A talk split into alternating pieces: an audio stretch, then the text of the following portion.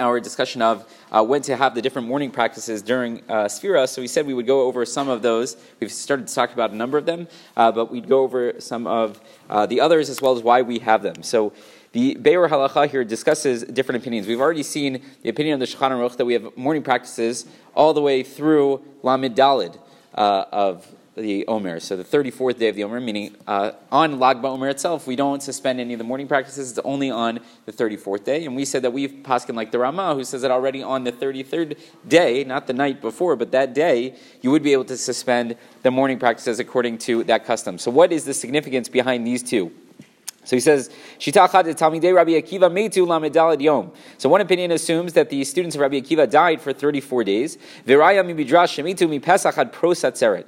And he says that we have uh, proof because the midrash, really the, the Gemara tells us that they died uh, from Pesach until pros atzeret. Pros means basically the halfway point to Shavuot. Now, what does that mean, halfway point? What does that have to do with anything over here?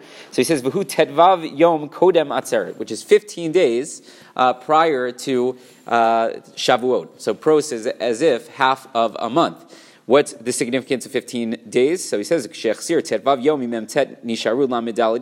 if you take away 15 days from the 49 of the Omer, you're left with 34. So that's how he understands the Midrash, pros atzeret. So they died for 34 days, and those are 34 days uh, shleimim shemetu. Ella yom kekulo. But we're lenient on the 34th day, again according to Shulchan Aruch, in that opinion. On the 34th day, we use uh, something called miktzar hayom kekulo, which means that part of the day is considered as though it's the full day. So be careful how you apply this in halacha. But we do have various instances where we tell you you do not have to uh, observe an entire day of something. So the most uh, famous example, let's say, is if God forbid a person is sitting shiva. So we say on the final day, as long as they are they sit for a short period of time, then they're good to go, and that day is completed, right? But that doesn't mean that you could just say, well, I kept uh, 20 minutes of Shabbos, so now I could go and get in the car, right? So be careful how you apply it.